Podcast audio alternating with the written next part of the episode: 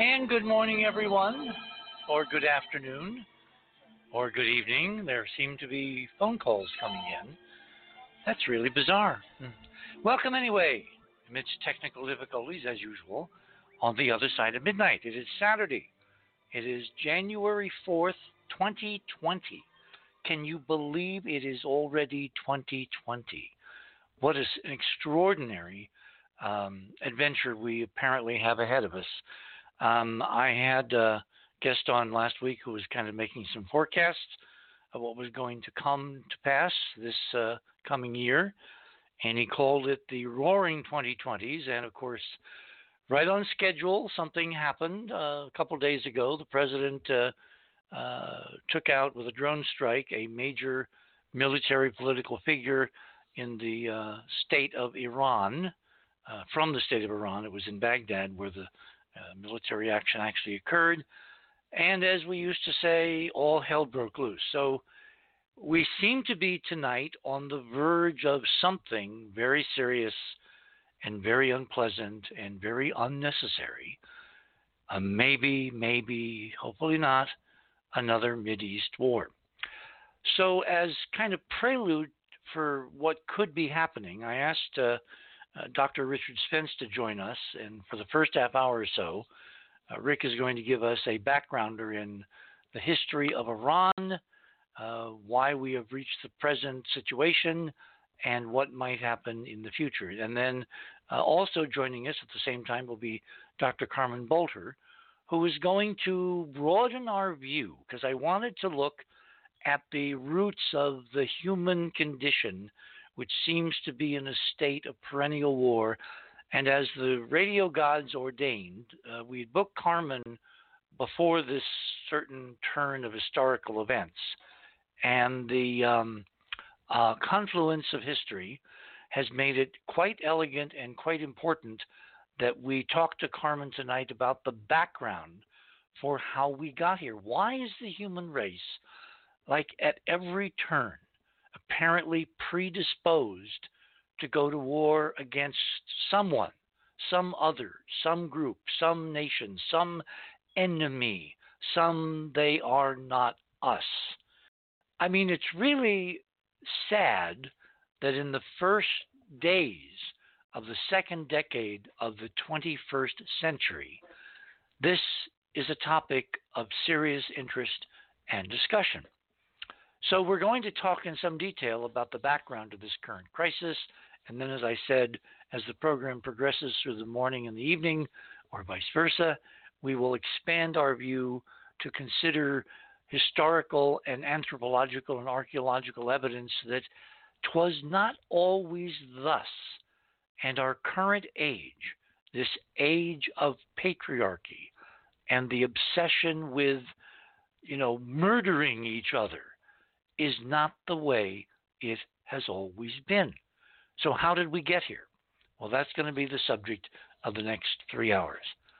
One other item, uh, as you know, if you have been following the program, in the outer solar system, just now under the orbit of Mars, there is this tiny object, a so called comet called Borisov, which is barreling through the solar system at more than three times the velocity that would be required to have it leave the sun forever.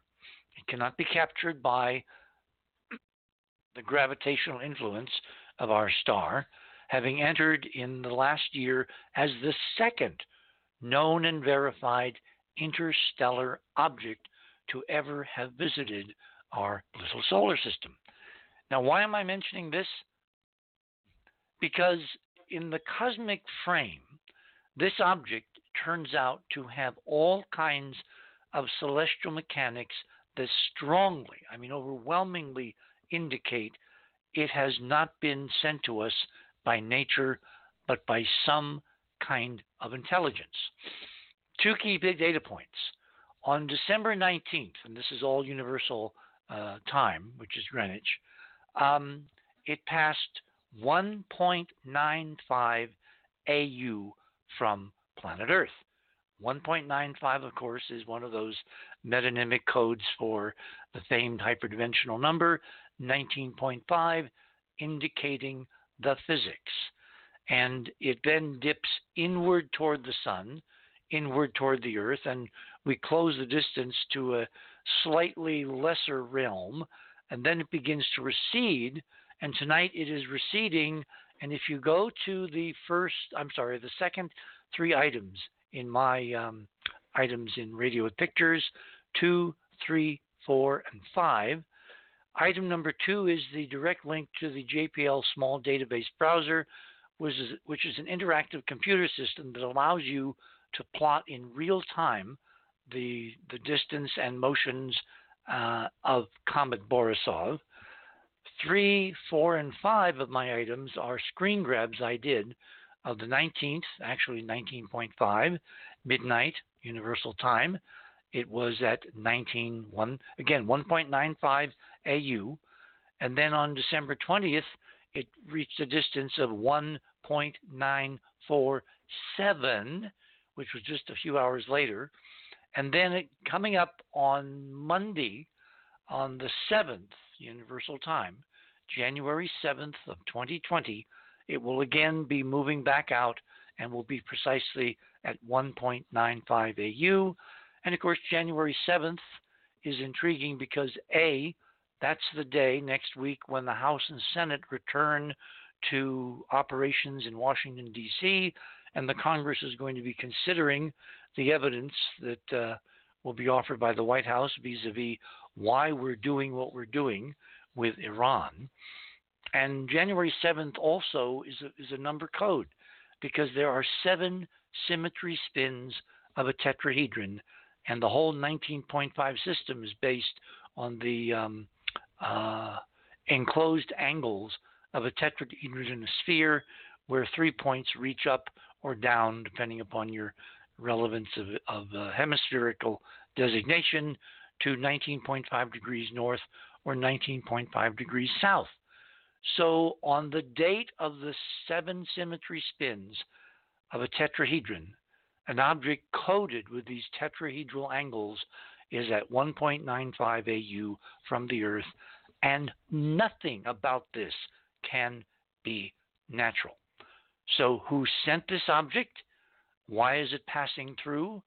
Is it a code for the those inside? Certainly, at 16.4 magnitudes, that's an optical uh, calibration system, it's thousands of times below the uh, visible limit to an object being able to be seen with the naked eye. So this is only for those that are in the know, which, aside from you, my listeners, are very few tonight on planet Earth are ev- ever aware of this object passing or its numerical codes which raises the question is this also an arcane part of a patriarchal system of control? When we turn to my guest tonight, Dr. Richard Spence has been on the show many, many, many times. He is a professor of history at the University of Idaho. His interests include Russian and military history, along with espionage, occultism, and anti Semitism.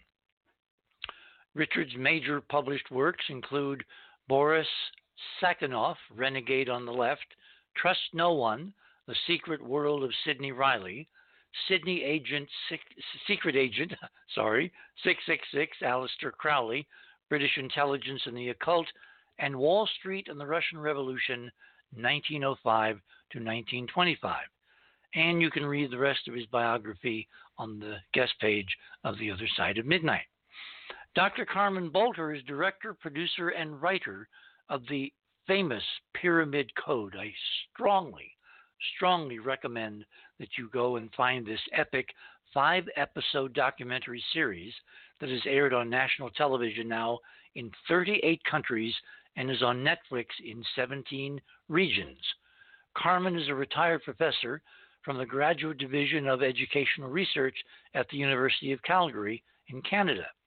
She taught at Tsinghua Technology University in Taiwan for four years and was director of the Women's Therapy and Research Center in Calgary for 10 years. Dr. Carmen has been involved in all aspects of the vision and development of the interactiveu.com, an online learning and social action network. She is the author of the groundbreaking book Angels and Archetypes An Evolutionary Map of Feminine Consciousness, and she has traveled to 66 different countries to conduct her research, including Egypt, where she had visited 34 times. Carmen is working on an exciting new documentary called The New Atlantis, filmed in about 14 countries, I believe, and she is on the International Advisory Council for the Bosnian Pyramid Project and has been leading tours to Egypt for 23 years. So, without further ado, Dr. Spence and Dr. Boulter, welcome back to the other side of midnight. Thank you for having us on. Thank you. okay, Rick, let's get right to it. What the heck right. is going on in the Middle East tonight? Well, Qasem Soleimani got blown up at Baghdad International Airport. All right, so that's that's one of the things. But I guess the question is, what does that have to do with? How does that fit into a larger picture? So here's what I think is the immediate object of much of what is going on. What what is the, the kind of center arena? And that has to do with who controls Iraq. Now notice that the attack on Soleimani didn't take place on Iranian soil. It took place in Iraq. That was, you know, in many ways, logistically simpler because the U.S. has bases in Iraq. It maintains forces there. That's the logistical hub that supports other U.S. forces deployed in Syria. Uh, and that is all because of agreements with the Iraqi government, which is the Iraqi government that basically we installed after deinstalling Saddam Hussein back in 2003. Uh, that has been a very unstable government. And so one of the things to keep in mind is that Iraq is a it is the kind of linchpin of the American position in the Middle East, certainly as pertains to Syria and much of the Gulf. Uh, the U.S. is there ostensibly with the permission of the Iraqi government, and that's one of the things that the attack on Soleimani has really thrown into question because one of the things that's shaping up in Baghdad, and we'll have to see how this is going to shake out, but there is a, a powerful movement which is developing, to the extent powerful movements can develop, in the Iraqi parliament to kick the U.S. out of Iraq, to basically terminate the military cooperation agreements and insist that the United States evacuate its forces from Iraqi soil. Now, we'll see how that will play out. There are powerful forces, including probably undoubtedly a lot of American money, against that, but there are also forces on the other side because keep in mind, among the many people in the world, not just young Americans who think they might be drafted, not to mention lots of young Iranians who think they could be thrown into a war. From the Iraqi standpoint, this is a this is a war which, from their standpoint, seems to be primarily between the United States and the Iranians, two foreign countries, but which is hanging like the proverbial sword of Damocles over their head. This is where many of the bombs and the missiles could start falling. And there is the not, you know, too surprising reaction in Baghdad and throughout much of Iraq is that, uh, you know, this isn't our fight. We don't want other people fighting their war on our soil. And, and keep in mind, historically, that type of thing happened a lot. So one of the things, which in fact there's been there's been a growing movement of in in uh, Iraq, you might remember. Well, let me say this this whole sort of crisis that's ongoing right now. I'd say this is when it really began to heat up. So I'm just going to take us back a little ways into history, back to 2018, not that long ago, but to give a kind of progression of events that I think have led up or have paid important steps to where we are now. In May, I think, in the spring of 2018, there was an election in Iraq. Now, here's one of those things about parliamentary democracy. You know, every now and then when you let people vote, you never know what it is that they're going to vote for. Things can change rather abruptly. So, what was important about that election? In 2018, there was an election that took the leading party in the Iraqi parliament and it dropped it down. It lost two thirds of its seat. It was it was a party called the uh, uh, the the party of the state the state of law party, And that was pretty much a kind of regime party set up among politicians, largely with American influence, back some some years before. And that had been, in some ways, the kind of stable governing party. Uh, that dropped. That lost most of its seats. I think it dropped from uh, from 92 seats down to 25. And the party that became the biggest party in the Iraqi parliament was one led by a Shiite cleric, that is a religious man, by the name of Muqtada al Sadr. Now, if anybody's been following, I don't know, there might be somebody who's been following Iraqi politics for the last 20 years, you'll notice his name. All right. And one of the things about Muqtada al Sadr is that he is probably one of the most powerful Shiite Islamic clerics in Iraq. Why is that important? Because 60% of Iraq's population is Shiite. So this man has a large, potentially majority constituency. Now, he's not the only Shiite cleric, he has lots of competitors, but he is a very important voice in that, and he now leads the biggest party in parliament. And the other thing about Muqtada al Sadr is that he has consistently styled himself two things. One, anti American. He's never liked the Yankees in Iraq, and he's did nothing but complain about them, argue that they are a curse on the country, and he wishes them gone. So that election advantaged him and disadvantaged those who'd been supporters of the American presence. The other thing that Muqtada al Sadr presents himself as is not just as a Shiite cleric, but as an an Iraqi patriot who argues that he now stands for Iraq for the Iraqis and argues that he wants all foreign influence, American, he wants the Turks out of northern Iraq, he wants the Americans out of the country, and he says, even though they are fellow Shiites, he wants the Iranians out of the country as well. Now, that's the way he presents himself. That could be true. His opponents, which include part of the American diplomatic and intelligence community in Iraq argue that no, no, no, that's suppose that Muqtada al-Sadr is and always has been a proxy of the Iranians. And therefore, his political ascension in the Iraqi firmament is, in fact, the ascension of Iranian influence. So, how things progressed from there? Well, beginning in the summer and the fall, uh, there has been a growing influence in the country of something that, again, if you've been paying attention, you may have heard of something called the the PM. Sometimes they're called the PMU, sometimes they're the PMF. That stands for the the Popular Mobilization Forces. And the Popular Mobilization Forces are not the Iraqi army. So let me explain that the Iraqi army, again, largely an American created and trained institution, numbers around 50,000, you know, on a good day.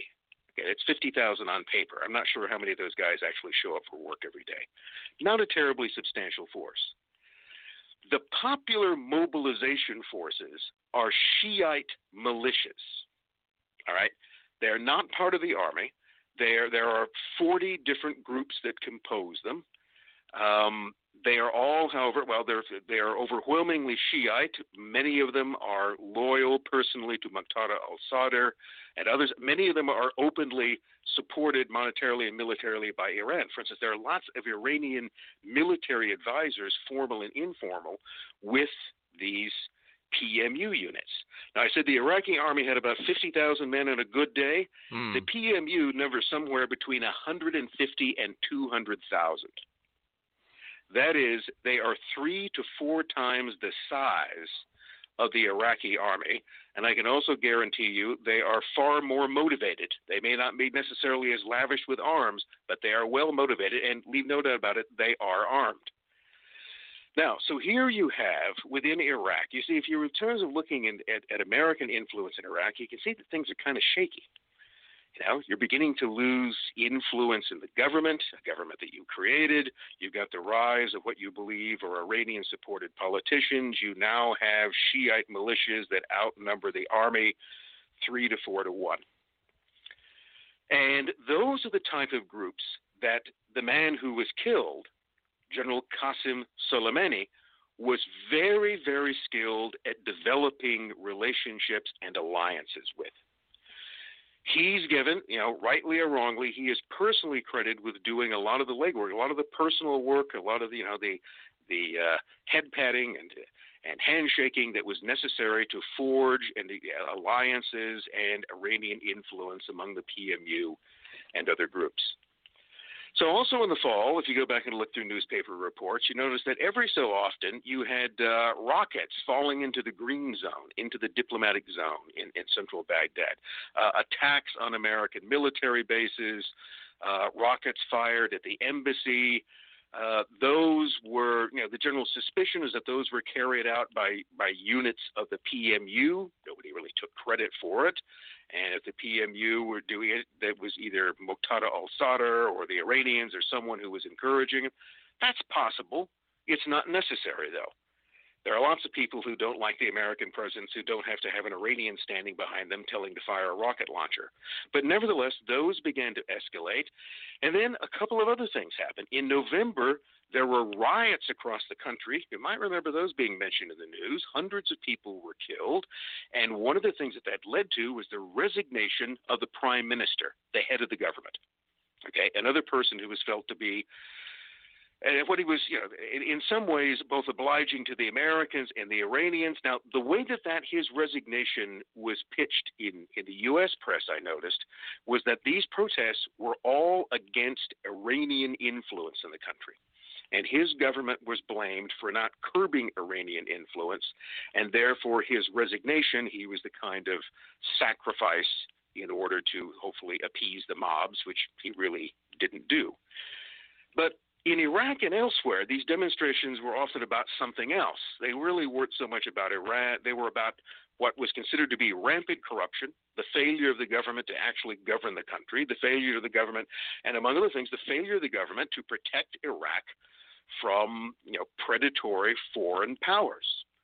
Uh, now, the, the, other thing about it is that uh, the, the, the prime minister, a guy by the name of Adil Abdul Mahdi, I won't mention his name again, but he resigned. So where does that leave the whole government of Iraq as we speak? Well, he has resigned, but the parliament and other and the president have not picked a new prime minister to replace him. So he's basically there as a placeholder until that's done, and no one knows when that's going to happen because the parliament is now hopelessly divided. So, hmm. again, I would emphasize Iraq, in a sense, at the present time, barely has what could be termed a functional government. The prime minister and with him his cabinet resigned. They are therefore a government which has supposedly stepped aside, but they're still in power making decisions because no one else can agree upon who is going to replace them. Now, that's an extremely volatile situation. And then we add to that what happened, you know, barely a week ago, everything, you know, the Christmas season.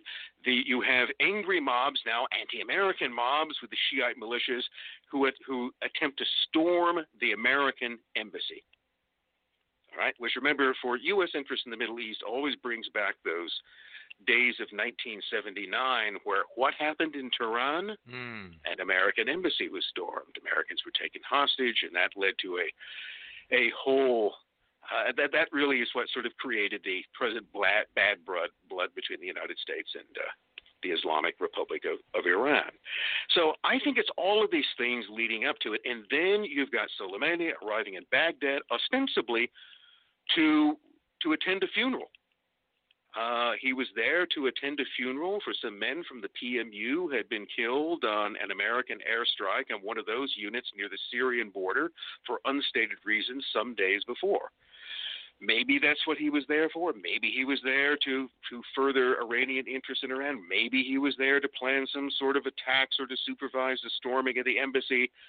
Nevertheless, all of these things have played into each other. And and here's the type of thing again that I would want to remind your listeners of is that when you when some big thing breaks in the news, there's always a backstory to it. There's always a history to it. It just doesn't emerge out of nowhere. And just going back over a period of two years, I think you can see the incremental steps, the kind of steady escalation of tit for tat violence which has brought us to the present situation. Now, the present situation is that the Iranians feel themselves to be greatly offended, right?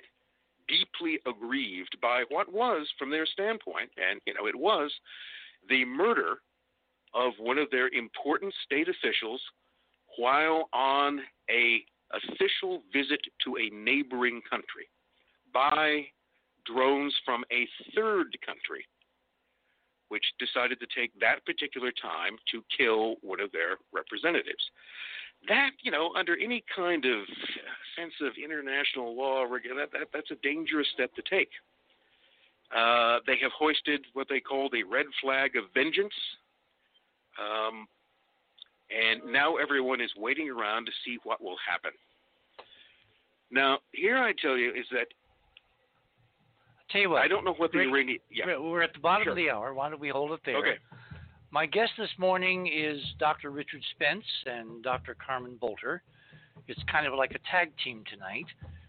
We're starting with the current crisis in Iran, which has caused a great upheaval in the American electorate, including a lot of young men thinking for first time in decades about the draft. And we're laying foundation for why are we in this condition tonight? What is what is going well what is the historical context for this constant human proclivity to be at each other's throats? And you'll notice in rick's backgrounder that all of the names that he mentioned were men. Keep that in mind. You're on the other side of midnight. My name is richard c. Hoagland.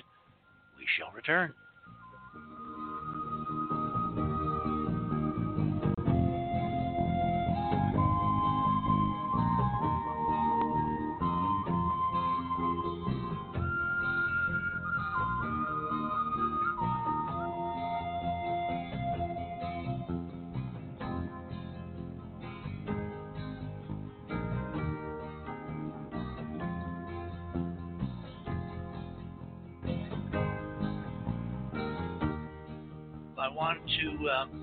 talk a bit about hope for some people tonight that we need to keep in our thoughts and prayers and hope for a better world that we can actually help them achieve. I'm talking, of course, about the people in the Bahamas. Um, if you go to the other side of midnight.com, uh, that's our homepage, and click on that banner which says at the top, Save Lives, Pure Water for the Bahamas.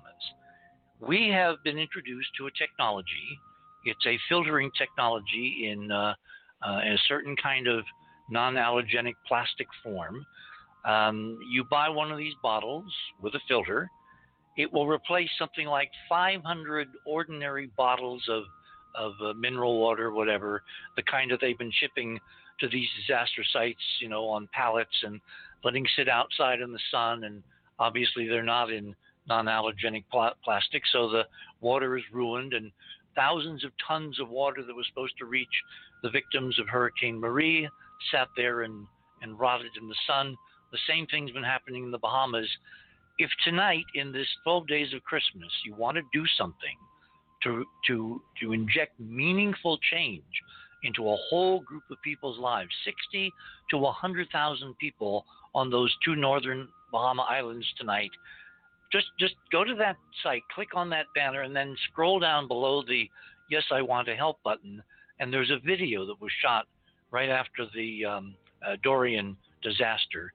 I saw a video a couple days ago. Nothing has changed. It is like living in an apocalypse. It is like living in, you know, the land of the Lord of the Flies. It's living in conditions that you tonight, listening to my voice, cannot imagine you sustaining 24 hours, 36 hours, two months, five months, you know, a year, five years. It's it's impossible. They've they've been trying to bring water in from desalination.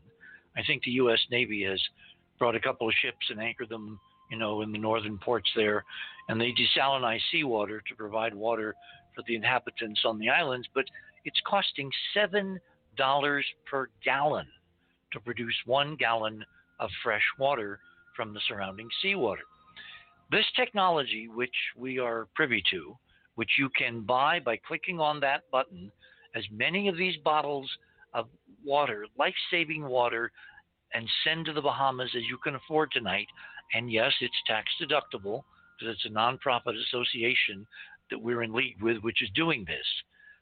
There's no quicker, more effective way in this season to transform someone's life than to give them the gift of life, which is pure 99.99% pure water. And the bottle and the system is recyclable.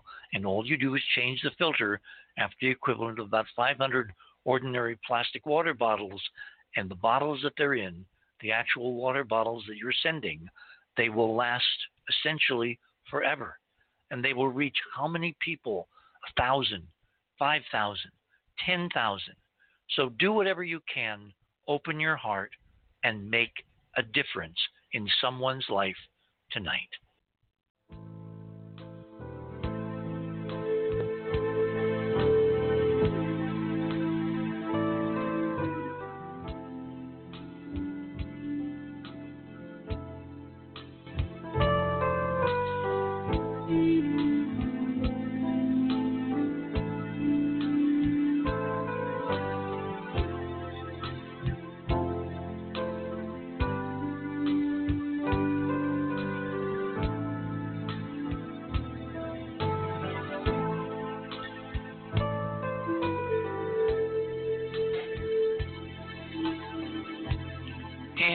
Back, everyone, to the other side of midnight.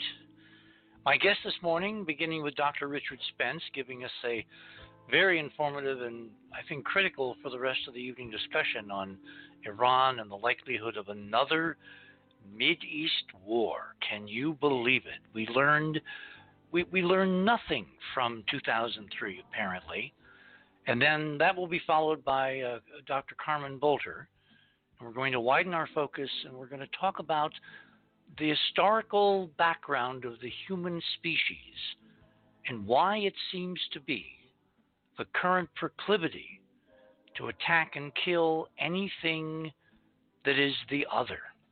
Is this an inherent part of the human condition or is this recent, a recent development in historical memory? Extraordinary adventure and exploration awaits us in the next couple, three hours.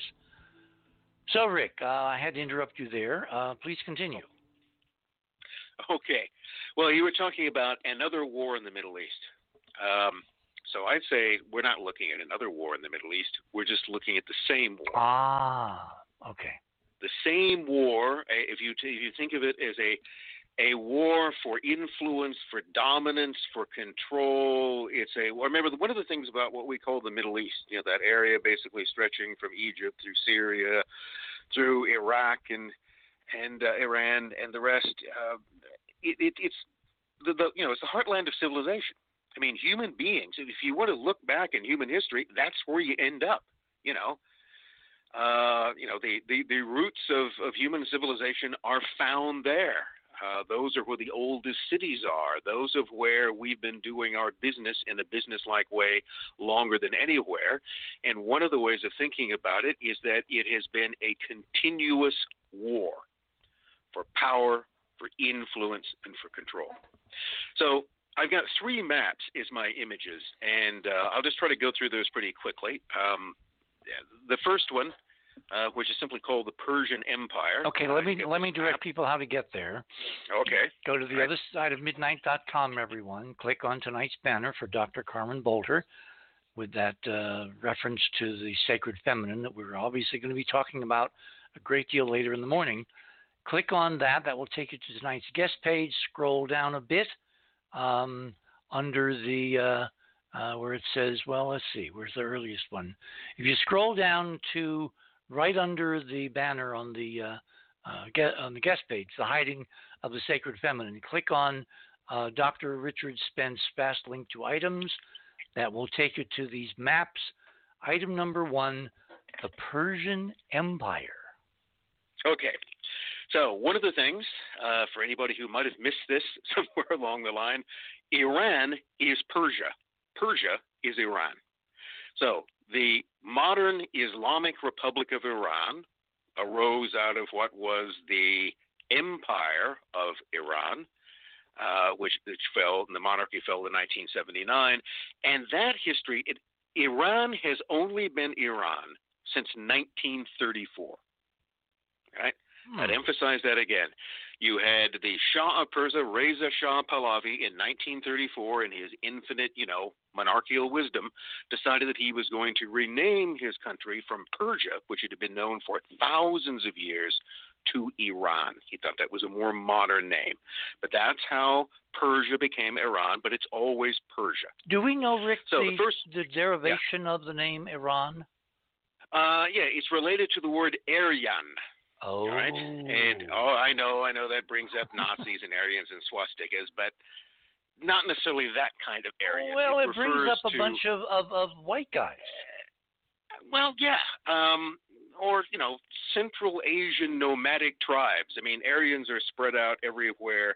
I mean, nobody knows who the Aryans were; they even existed. It's it's the name that we give to what appear to have been the ancient progenitors to a group of related languages. All right. Mhm. So here again is one of those things that might surprise some people, and I bring this up. Iranians, i.e., Persians, are not Arabs. Absolutely not. All right. They are largely Muslim. They're overwhelmingly Shiite Muslim, but they are not Arabs. Arabs and Persians have always been two very different peoples, different languages. So, for instance, the Persian language, Farsi, is not related in any way to Arabic. It's related to European languages and also to Hindi. It's related to Aryan languages. That's actually what Aryan describes. So back in the 1930s, what uh, Reza Shah Pahlavi wanted to do is that he wanted to unify or to try to give greater unity to a country that embraced a number of different ethnic groups like most countries do.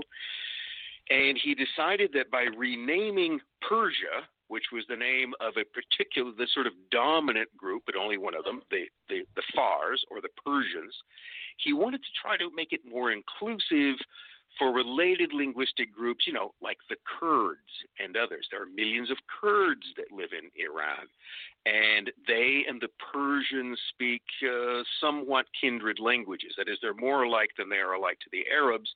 So that was part of his idea, but, it, but it's a very recent invention. All right, so Iran, as a name for Persia, goes back to 1934. And they historically, we're talking about Persia, and Persia is one of these it's one of these things that, that has expanded and contracted several times over the last three or four thousand years. So the first map, number one, called the Persian Empire, this is the, the Great Persian, the Achaemenid Empire, the biggest Persian empire that existed back around 500 BC. So my main point of this is to show you that there was a Persian, so there was a large empire, a much larger Iran than exists today, which ruled the entire Middle East. Notice it ruled Egypt, Syria, uh, what would later become uh, Turkey and the Ottoman Empire, Anatolia, and notice where it says Assyria and Babylonia, and where Babylon is, that is where Iraq is today. That was part of this empire. And this was the empire that a couple of hundred years later, around 300 BC, would be conquered and destroyed by Alexander the Great, who, yes, I would note, is yet another guy. So, well, Alexander, well, Alexander would destroy that empire. The Persians would keep coming back, but you know, Persia is like a, it, it's one of these phoenixes. You know, it appears to be, you know, the Mongols destroy it, bounces back. The Ottomans invade, bounces back. And so, if you then go down to map number two, this is another version. It says Iranian tribes, but it actually shows another version of the Persian Empire. This one around the 15th and 16th centuries. This again is still, you know, this is a smaller version. It's a little closer in size to what modern uh, Iran might be. Uh, you can see that Tehran was a small town right up there at the north. But this was a, a, a later version of the Persian Empire. This was the Safavid Empire. This, by the way, was the empire that turned Iran, or rather, turned Persia into a Shiite state that made Shiite Islam the official sort of state religion. But the main thing I draw attention to here is that, again, if you look, you notice that you've got this kind of yellowish, mm, not quite baby vomit yellow, which is the color of the, of the empire. It's a That's family show, like on my you computer. well, I could have said something else, but I didn't. Yes, good. and good, and then you'll you. notice that over in the other, you've got the uh, the purple area, which is the Ottoman Empire. We've talked about them before, but we won't now. But in between, you've got this sort of slashed area, this sort of gold purple. So that again is Iraq. Okay, that again is Mesopotamia. And the point of this map is that from the 15th to the 18th centuries, you know, not thousands, but hundreds of years ago, the Persians and the Ottomans were constantly trading this area back and forth. So sometimes the Persians would take Baghdad and add to their empire, then the Ottomans would take theirs. And so it was a constantly trading back and forth. So here again is that part of it is that from the Persian, i.e., Iranian point of view, there are two important things to keep in mind, which is different than the American perspective. One is that Iraq, Mesopotamia, the land between the rivers, the Tigris and Euphrates, are right next door. Right? They Mm. directly they share a long border to the west. And when Iraq or whatever it was called at any point in time wasn't right next door, it was part of a Persian state.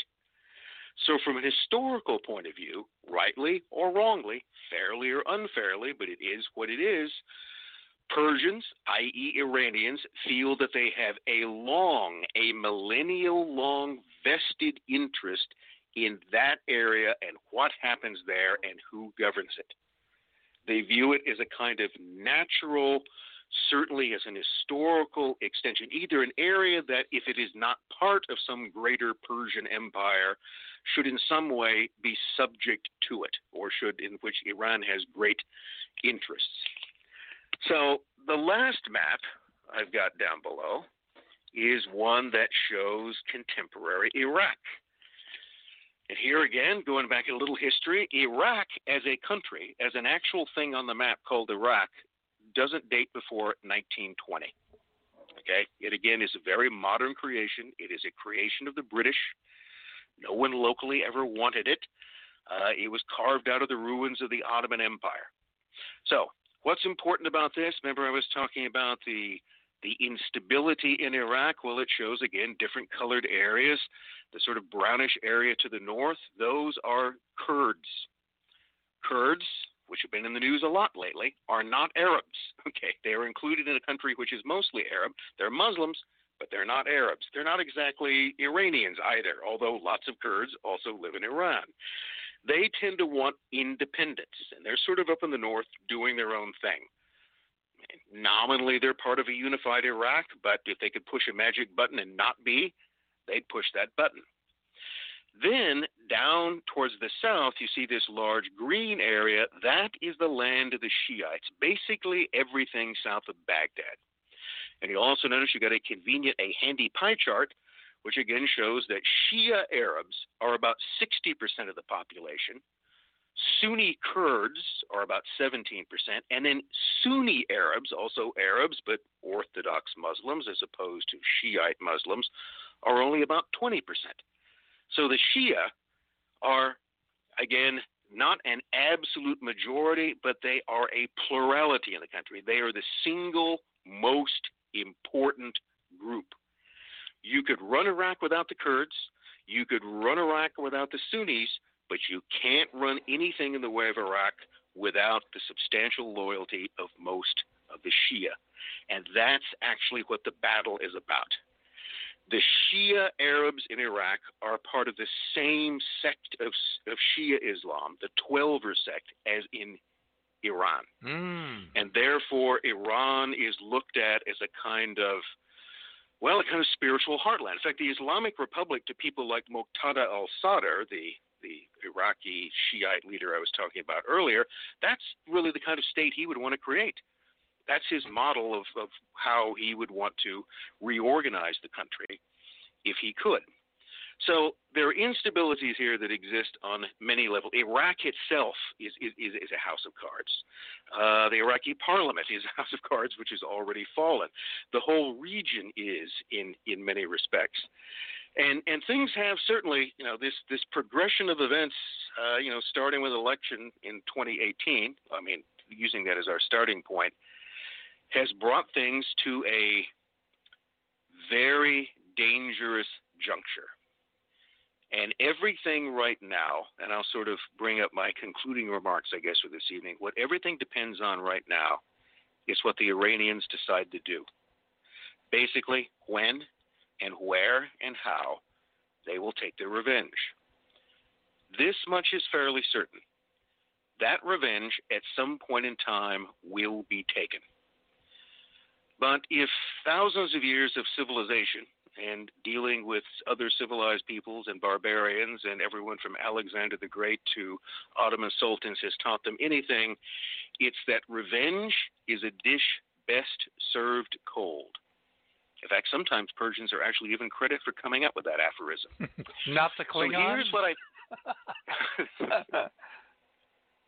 so here's what I think is going to happen, at least in the short term. I don't think they're going to do anything. Now, it will happen eventually, but what everyone is doing now, you know, all those guys are getting nervous about the draft. Uh, I mean, there's an interesting case of the internet spreading a rumor very quickly, a fairly baseless one. But the thing is, now we're all waiting for what they're going to do. And you know, when you've got someone in that position, not that I would ever put someone in that position, but I could imagine that if I had someone in that position, you know what I would do? I would make them wait. I would make them wait and watch and wait and watch and worry about what I was going to do. And I wouldn't do anything until the time that they got a little careless and a little complacent, and then I would take my dish best served cold. So from that point, Richard, uh, I'll leave it to you and Carmen to do the rest of the evening, but let's see things how go. Keep your eyes. Don't believe most of what you hear in the news. Remember to link things together. If there seems to be a connection, there generally is. And let's wait and see what happens. Hmm. Well, Rick, thank you so much. That was a brilliant, if, if shortened overview for context.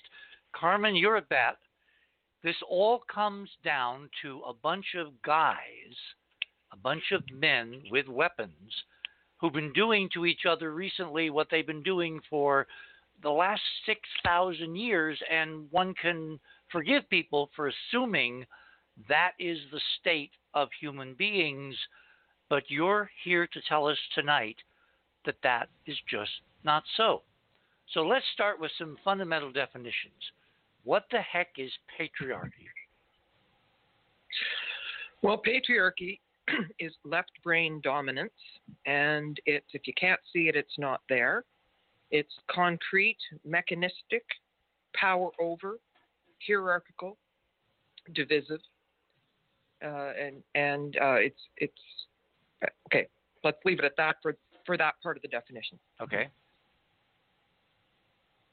But you're going to say now what's matriarchy? well, I was going to say, you know, in, in, in conventional parlance, you know, you have societies that are run by men. There are historical precedents of societies run by women, and people tend to think who are not experts or deeply in the weeds on this stuff that, well, matriarchy has to be the opposite of patriarchy. Is that actually true? Not at all. Matriarchy is not the opposite of patriarchy. So, matriarchy has to do with egalitarian cultures, dream time, symbolism, timelessness, collaboration, cooperation, leaving more for the children, connection to the earth, uh, harmony with nature. Uh, if it's not good for everyone, it's not good at all. So, it's not a society run by women.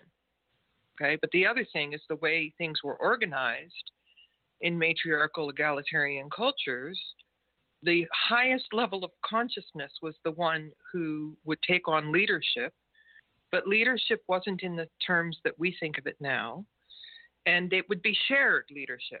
And so I think of a, an airplane pilot to co pilot, and I have been in the position of being a co pilot on an airplane, and they said, okay, now you're holding, you're, you're doing it.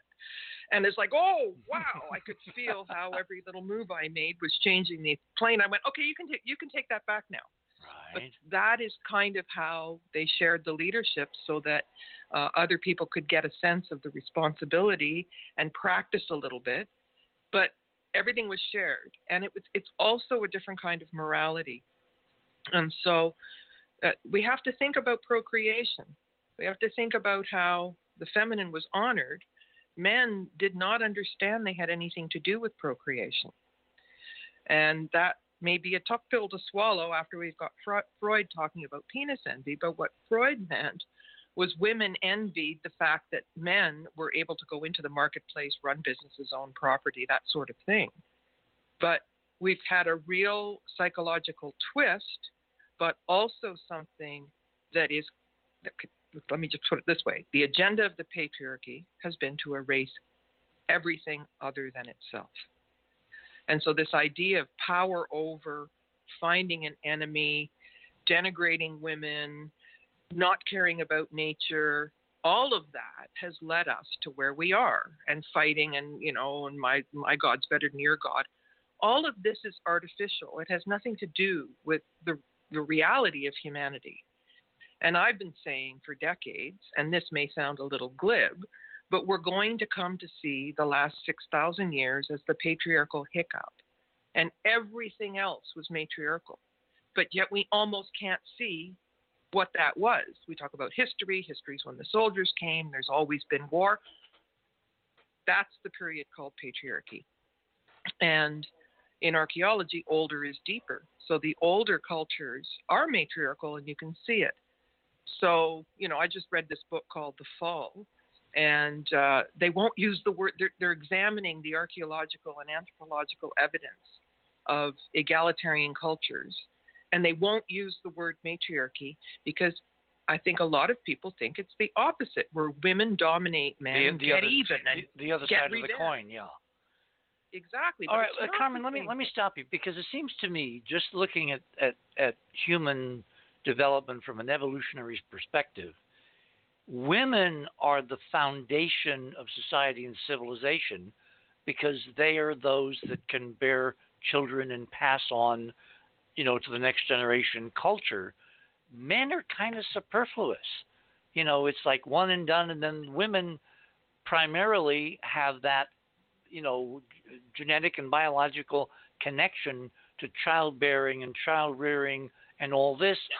So historically, men should be kind of superfluous, and women should be the bedrock of society, which you're saying has been true for tens and tens of thousands of years until we get to the last 6,000.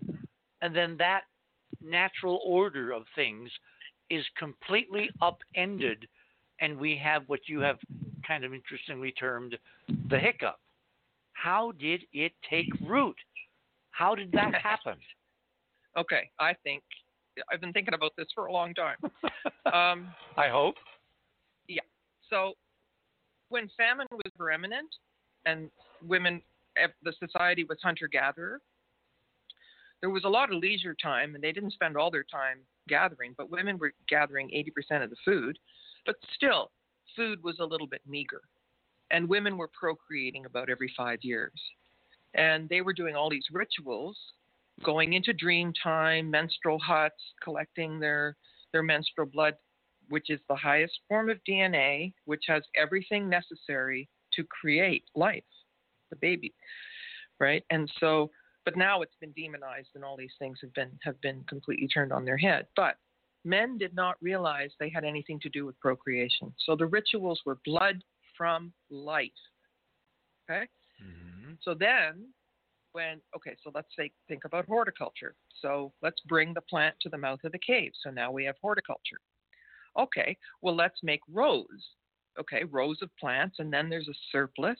So now we have agriculture. So when there was a surplus of food, women started to procreate more like every year. And I think somewhere in there, men went, aha, we do have something to do with this. Now, the result was blood from death. We don't need you. Now, let's think about the sacred feminine has the virgin, the mother, and the crone. Three phases of the feminine. Virgin is white, mother is red, crone is black. And that's respecting wisdom and that whole thing. So you still see the patriarchs wearing dresses with red, white, and black, but now they're going to have a sacrificial lamb. So every time you have blood from death, you're re- the, the, the men were repeating the rituals using blood from death instead of blood from life. Well, you can't tell me that's the same thing. Now, the other thing is if a woman has carried a child or nurtured children, they're not going to go kill somebody else's kid. If you're connected to childbearing, you don't think life is cheap in the same way. Now, having said all that, in the Greek times, 600 BC, when they were setting up demo- quote unquote democracy, but that only counted white men. Women couldn't vote, foreigners couldn't vote, only Athenian men could vote. All of a sudden, the mythology starts to change. So here's Zeus, and he's got a headache, and he hits himself in the head with an axe, and out pops Athena. Hmm. Now you don't even need a womb anymore. Uh, Then you've got Poseidon ejaculating into the sea, into a seashell, and out pops Aphrodite. Hey. So as soon as there was this knowledge, then there was this whole thing about Medusa, the Amazon warrior priestesses, and they would get with the men, and if they'd get pregnant, they'd they'd bring the boy babies back. They were only raising the girl babies, and they were fighting against this whole transition. Okay, we are at the top of the hour. Hold it there. My guest this morning is Dr. Carmen Boulter. We're going to explore in some really interesting ways this idea of patriarchy and matriarchy, and they're not the equivalent. Foundations of the very culture, the very transmission of life is dependent on women. How did men get the upper hand for 6,000 years, continuing tonight in the Middle East? You're on the other side of midnight. My name is Richard C. Hoagland. We shall return.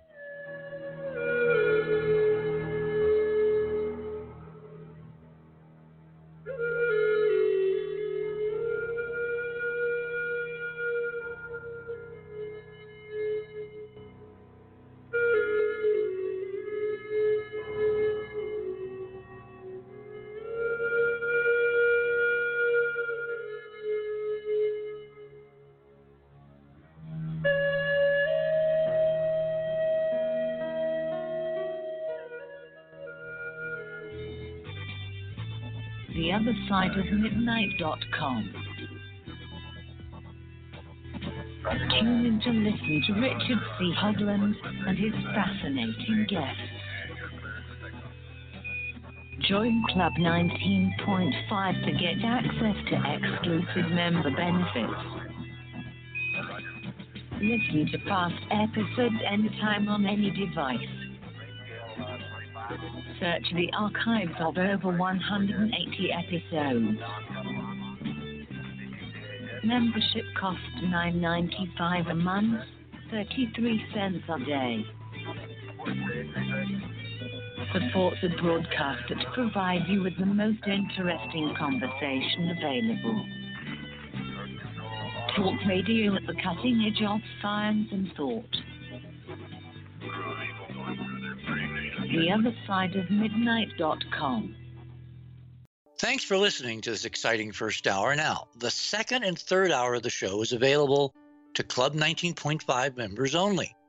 Please support the show by subscribing to Club 19.5 and join our very interesting community.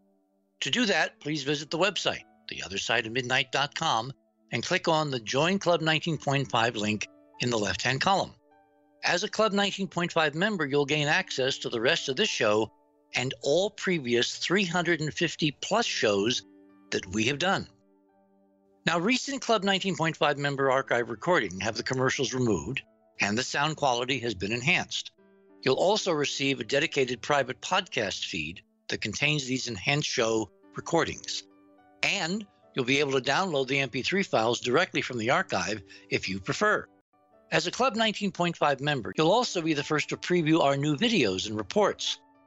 We'll be adding exclusive new features to Club 19.5 as we go forward, and boy, have we got some amazing things to tell you about in the coming weeks. So please support the show and don't miss all the exciting new things we have planned. I want to thank all our Club 19.5 members because without your guys' support, this show would not be on the air. Please help us continue growing the show by subscribing to Club 19.5 today. And when I say We really need you. We really need you. Over and out.